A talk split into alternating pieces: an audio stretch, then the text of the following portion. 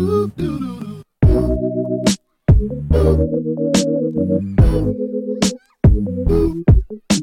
Hey everyone, welcome to episode 21 of the Supercharged Supercast. I don't know, I think we're either calling it the Supercharged Podcast or the Supercast. Connor, I know you like Supercast, so maybe we'll stick with that It's one for a while. I know. Uh, but this week we have something that's really, really exciting that we're publishing on Supercharge. Uh, it's all about reusable containers. I want to tell a personal story that I think is uh, very relevant to a lot of people out there.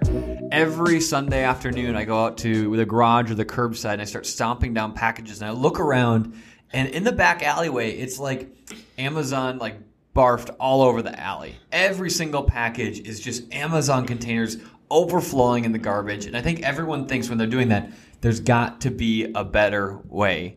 We get more and more packages every day. Actually, the, the mail carrier I have pulled me aside and said, I need a new mailbox. We get so many packages at my house. But they're all Amazon. You're like, there's got to be a better way. All of this waste, every time you get something, every time you get a tiny little pack of batteries or a new light bulb, it comes in this packaging. And I think that as, as we look to some of the problems we have in the world we live in physically, um, we look at this as a really kind of problem that's up right in the front of us. And I think um, it's fascinating to understand not only what the problem is, but what some companies are doing to find solutions. And that was the focus of everything we did this week on Supercharge. So Connor, I'll pass over to you. Why don't you give us a download on some of the companies that what what they're doing and ultimately kind of the size of this problem as well. Totally, Carter. So we're looking at By Humankind and Loop. They're both small companies, but they're partnering with big brands. Um, they're realizing that, yeah, single-use packaging is not only an issue, but it's something that an increasingly large uh, segment of customers out there is paying attention to and demanding.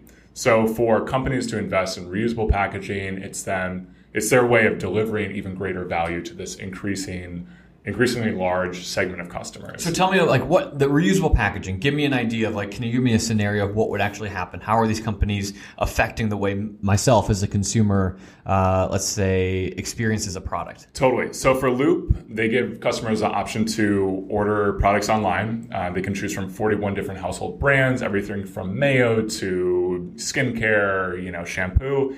They can order it. It will be shipped to their house in a nice little reusable box. Um, each individual product comes in their own reusable container. That container is owned by the company. Once customers finish using a product, they put it back in the box. And once the box is full, they send it back to Loop. Loop sanitizes it, cleans it, sends it back to the company. They refill it, that kind of thing. That's how it goes. Wow. So you're saying that basically, and I, for some reason, I don't know if this is bad. I think of it as Tupperware. Like it's almost like a Tupperware. Cont- like I mean, That's a great way to put it. And, and I think it's a little higher quality from the photos I know that you had posted in the article. Like they look a little bit higher quality. Fancy Yeah, Tupperware. fancy Tupperware. We'll put it that way. metal. But the idea is, is that like uh, I no longer will have any waste. Uh, Right. that this company takes care of the sanitation, the refilling, all of that. So no longer will I be throwing out. Uh, packages from things that I get that you know every other day, Mm-hmm. which is interesting. What do you think the future of this is? Do you think that like my house is going to be full of uh, reusable containers that are all owned by companies, or, or what are what, are, what do you think the future looks like?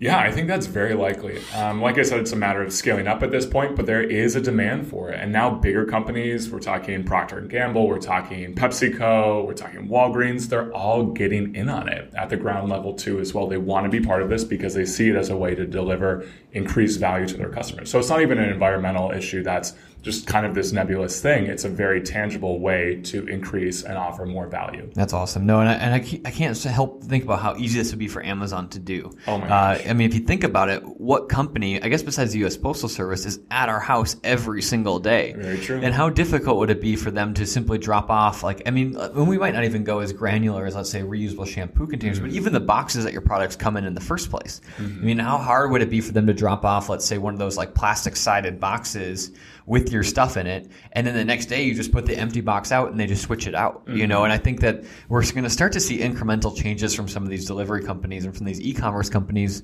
Um, but ultimately, I would say that Amazon has the infrastructure needed to make this happen rapidly. And I think that it would eliminate, I think, a lot of the waste that we're seeing pile up in, in landfills in our alleys uh, day in and day out. So I think it's fascinating. So awesome article this week, Connor. Thank you so much for taking this on. As always, some great research and something that I think uh, hits not only a lot of our friends, but also our clients really, really close to home as uh, we are all, you know, uh, let's say participants in the new e-commerce world. So I think for brands, one of the things that I would do and some of the things that we would recommend here in the article would be um, taking a look at your supply chain. What are some of the sources of waste?